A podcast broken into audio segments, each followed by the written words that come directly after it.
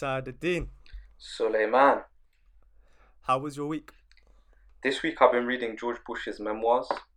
He lays out his memoirs as 14 chapters that are the 14 most important decisions he's made in his life. And one thing that stuck out to me is a line from his first chapter, which is about his decision to quit drinking at 40 years old. He says, The decision to quit drinking was one of the most difficult decisions he's ever made in his life. But without making that decision, he wouldn't have been able to make subsequent decisions later in life. And that made me think about the quote by Einstein about madness. Einstein deci- defines madness as doing the same thing and expecting different results. So that made me think about myself and how I can bridge that gap between the me today versus the better me tomorrow. And Mm. one of my vices, as you probably know, is YouTube. So I use YouTube for like 90% of the information I consume. And one thing I've tried to implement this week and is is not using technology for at least two days of a week. And I would it's something I would definitely recommend. So far it's allowed me to see how much of a major player technology is in my life and how refreshing it is to not use technology and not be reliant upon it. So that's what my week's been looking like, man. What about yourself? Mm, that's a really interesting week you've had. Um, I definitely feel like there's a correlation for me personally uh, between the more I use technology and the less productive I am as, Mm. as a as an individual. Um, and just like you've been regulating your um, technology consumption, uh, this week I've tried to regulate my food consumption or at Mm. least keep a track of it. So this week I started a food journal. So um, so essentially, what it's enabled me to do is keep a track on all of the different food and drink that I've consumed this week. Um, and ultimately, it's been really valuable um, because I feel like it's helped me identify my eating habits and my consumption patterns. Um, and now that I have all of this data, I'm able to correct any imbalances in my diet um, and I'm able to make changes where necessary. Um, and there's that famous saying, what doesn't get measured doesn't get managed. So um, I'm going to try my best to keep tracking my food um, habits um, in this food journal. Mm. Um, yeah, so shall we get into this reflection? Let's go, episode? man. So yeah, we're reflecting on Esrom's episode. What what were your thoughts? what were my thoughts? Um, so whilst rewatching Esrom's episode, there were so many different themes that caught my attention. There was the stuff to do with the risks of comparing yourself to others.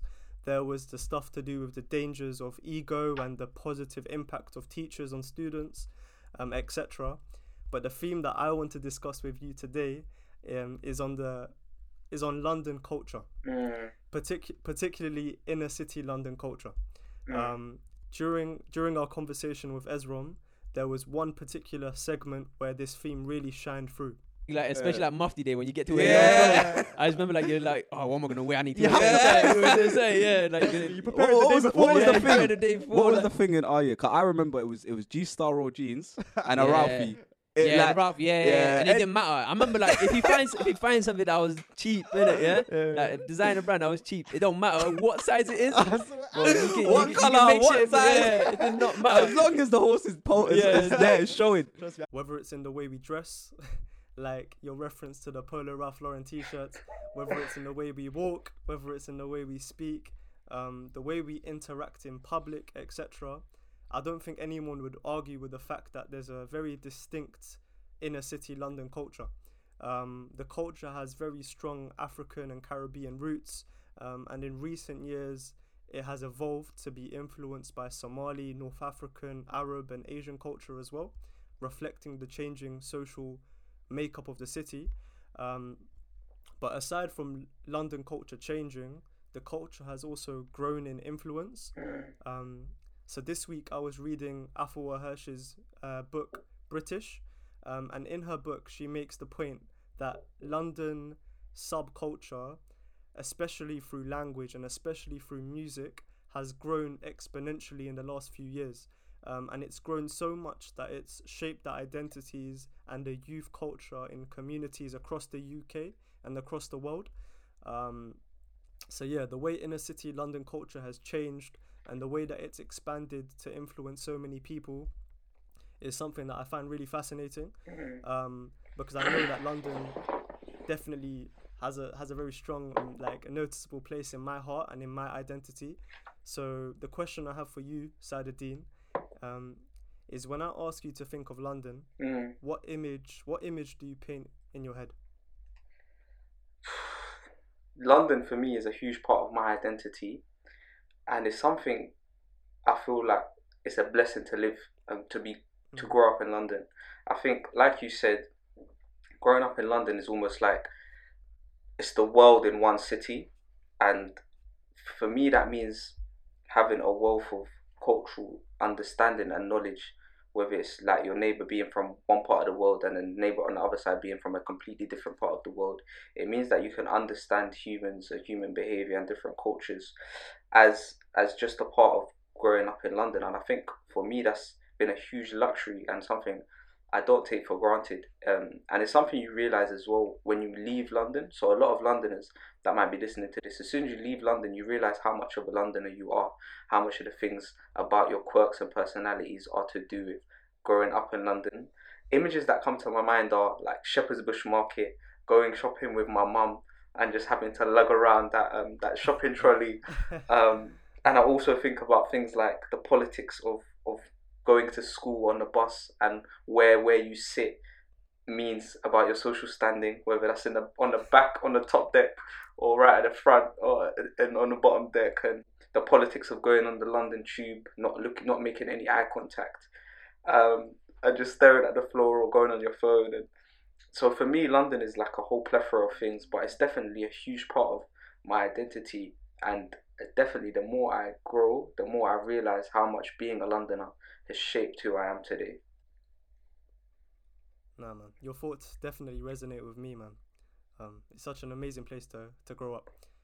Um, but yeah, without further ado, Yeah. Saadadeen, man, what was your reflection on our conversation with Esrom? So my conversation with uh, my reflections on our conversation with Esrom kind of, for me, came about after hearing this. Really and truly, when you like when you when you look at that, it's like, are you doing it for you or are you doing it for people? Mm. Because like, what does the if you're doing it for yourself, then why does the comparison matter? Mm. You know what I mean, if you're content with yourself and what your journey is and what your Mm. plan is, Yeah. then what does it matter if s- uh, So said is at this uh, level in his career, Mm. then you're just here at the moment. Mm. Because it doesn't matter at the end of the day if you're content with your own plan and your own journey. Yeah. But I think when you're young, like you you care about those things. You care about what people say, like, Yeah, oh, man. there's this person here that's doing this, and Mm. you're not in the talk, so you're like, oh, I need to be in the talk, or like, Mm. Mm. you know what I mean? That's so what it was. What this made me think about is having honest conversations with ourselves about the motivations that lie behind our actions. And this kind of conversations that we have with ourselves is not an easy one. It, it requires a lot of honesty, a lot of vulnerability, and it's something that made me think about starting after work with you, Sulaiman, and the kind of conversations and thoughts that we had. Intention for us was a huge factor in terms of why we're starting this up, and I think as it should be. After Work is a project that is very public, it's on the internet. And I know it's not just me and you, but a lot of people who have thoughts about starting a project online think about like why am I doing this? Am I doing this just for attention? Um, is is am I just doing it because it's a trend? And I think these are valid thoughts. And I think for us, the the way we try to deal with those thoughts is to, to have honest conversations with each other about what our intentions are and where they lie. And one thing I think was a huge factor in propelling After Work to, to being a real life project is both of our intentions aligning. Um, Mm. And having said that, I would say that intention is not something that you just deal with and move on. It's something that you and I have continued to, to check in on. Um, and intention checking and checking our motivations is something that I feel like is a journey and it's not just a decision you make one off. Um, for us, that means having conversations every now and then, scheduling uh, meetings where we talk about after work um, and what, what it's looking like and where we want it to be. Uh, so, my conversation based on that theme of intentions and motivations that underlie our actions is Sulaiman, what method do you have for identifying the intentions that lie behind your actions?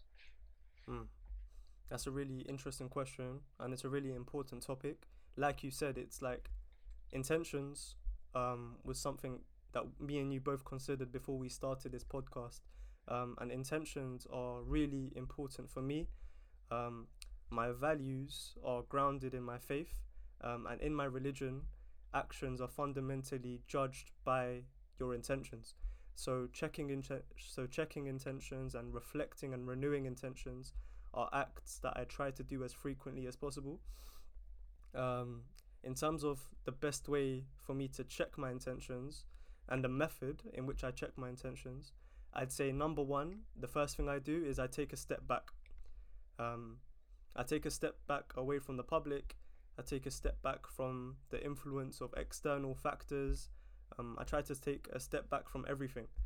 Um, and then when I'm alone, when I'm by myself, just me, myself, and my mind, um, number two, I try to ask the following questions like, so what are your values? What are your ethics? Um, and do your current actions or your potential actions align with those values and ethics?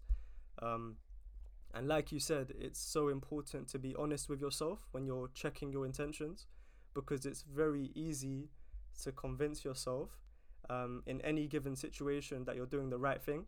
I feel like human beings just have that skill of justifying nearly everything. Um, but ultimately, if you do lie to yourself, even if it's just a white lie, you're only prolonging an inevitable sense of frustration because your actions at the end of the day will be not aligned to your values. So, yeah, for me, um, in summary, the way that the method I kind of adopt for checking my intentions is number one, I try to have a concrete understanding of my values, um, and number two, I, I question myself in isolation about whether those values align with my actions and vice versa. No, that's very insightful. So here's good friend and regular listener Zachariah sharing his insights into our conversation with Esrom. I really enjoyed the episode. I think you guys touched on a lot of interesting points, um, had me cracking up the entire way through. Uh, I think it's, it's mad how similar like our secondary school experiences really are. Uh, everyone had their G Star, Ralph days.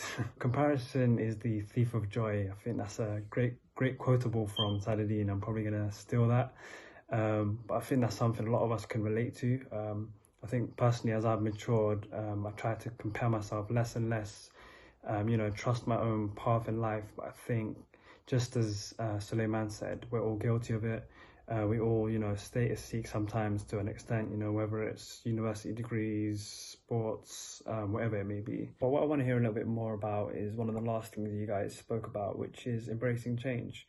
Um, and, you know, how do you strike a balance between embracing change, um, finding the time for your um, hobbies or you know something creative that you might want to do, um, and building your career, um, progressing with education.